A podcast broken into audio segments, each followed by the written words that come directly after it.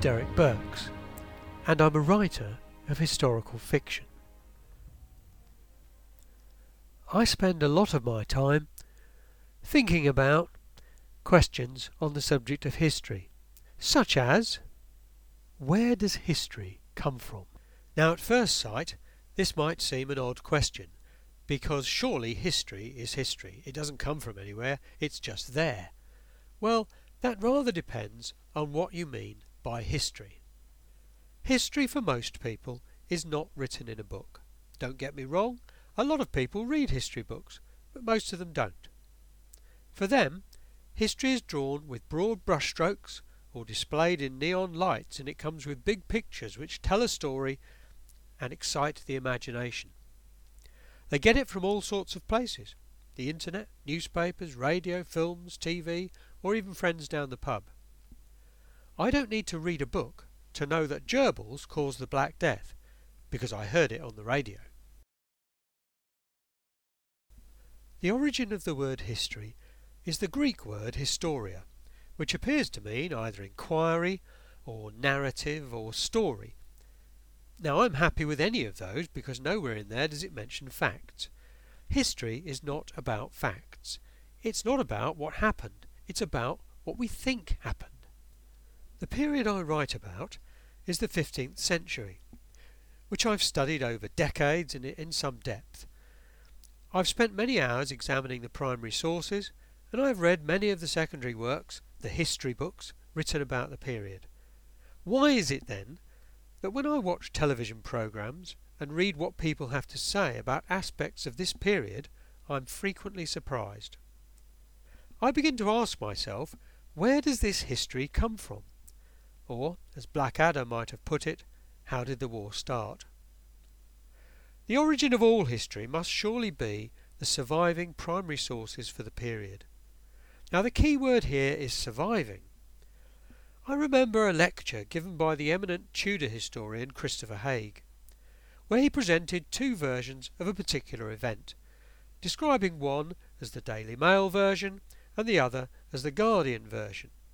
Needless to say, the two accounts differed not only in emphasis and tone, but also in what was described as fact. Both versions omitted some elements and included others. My rather laboured point is that to interpret the primary sources, we have to know whether we're examining a fragment of the Mail or the Guardian. So primary sources can't be taken at face value. In the 15th century, as now, people lied. People were biased. People wrote propaganda. They wrote from their perspective. They wrote with certain core beliefs. They wrote in distress, anger, disgust, or joy.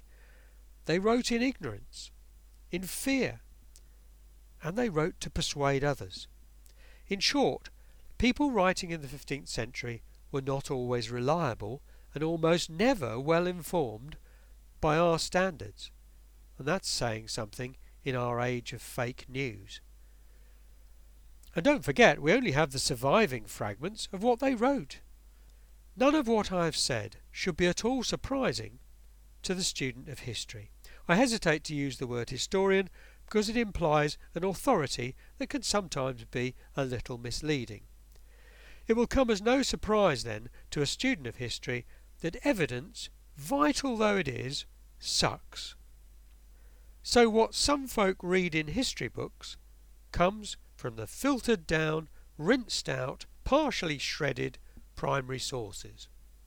Still, the good news is that it doesn't matter anyway because most people don't read history books. That's not where their history comes from. There are other, much more persuasive influences on our views than history books. Writers of historical fiction must fill in the gaps where the evidence is thin or non-existent. Not surprisingly, they tend to fill in the gaps with something interesting which readers will like. No, really? Yep, want an example? OK, Richard III. Shakespeare wrote a tragical history play about Richard III, and Hollywood made films of it too. It has had more impact on the general public's impression of what Richard III was like and what he did than any other work since. It was not a work of history, nor did it claim for itself any kind of truth, but its impact has been vast. By the way, will people please stop blaming Shakespeare for blackening Richard's name? He was writing a play. It was no more the truth than Philippa Gregory's The White Queen is. It is not Shakespeare's fault that we all remember it, but a testament to his craft in creating a character that fascinates us. Indeed, without Shakespeare, I dare say that far fewer folk would have heard of Richard III at all. And hold on to that thought. The character, not the history, is what fascinates us. Want another example? The Wars of the Roses. The term the Wars of the Roses is a handy term to describe the conflict between rival branches of the royal family in the 15th century. Roses were sometimes used as badges in this period, but they were less important than many other emblems used by the two houses of York and Lancaster. The falcon of Fetterlock, for example, the white hart, the boar, the swan, the sun, etc., etc. So how did the roses idea take root, as it were? Shakespeare again. Henry VI, Part 1, Act 2, Scene 4 where rivals pluck red and white roses in Temple Garden in London. The 19th century novelist, Sir Walter Scott, also used the phrase in a novel, and from then on it became commonplace to use it as a convenient handle to describe this long and complex conflict. An unfortunate byproduct of its use was to imply that the wars had something to do with roses, which of course they did not. Someone once told me that they knew the roses idea was a load of rubbish, but the wars were still between Yorkshire and Lancashire, weren't they? As I said, it's all broad brushstrokes. The image of the roses has been used many times by artists and novelists, which has helped to keep the idea alive, and, yes, I've used it on my books as well.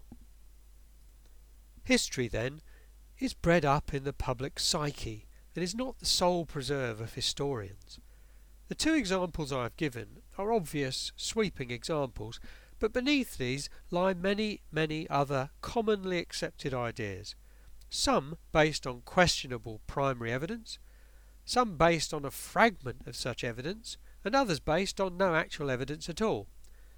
Such fundamental ideas however tenuously arrived at, and such powerful images are extremely difficult to shift from the public reservoir of what is, in inverted commas, known.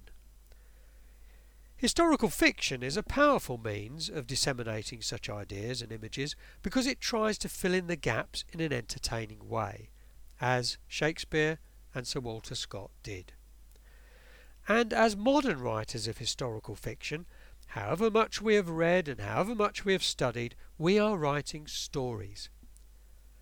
These days, historical fiction books are made into films and TV programs and they have a global audience. For many people, this is their main source of history. This is where their history comes from. We should not kid ourselves about this because, for all our vast access to information, we are very easily persuaded. We get swept up by ideas more so now than ever before. And if there's an image attached, then there's an even greater chance of it being tweeted, emailed, Facebooked, pinned, and so on. I recall in the earlier days of television news asking an editor how he decided what was included in his TV news broadcast. He replied very simply, For us, if there are no pictures, there's no news. Now, an idea accompanied by an image can go viral and fly around the world in minutes. It can gather pace and power until it burns itself out in the ether and is replaced by another even more persuasive entity. At no point does it need to have any basis in fact for people to believe it. It just has to capture their imagination, their emotion. Imagination is the vehicle, then, through which history is shaped, promoted and absorbed. We form impressions from all these influences and that is where our history comes from. History is not what happened in the past. It's what people think happened in the past, which is why we argue about it so much.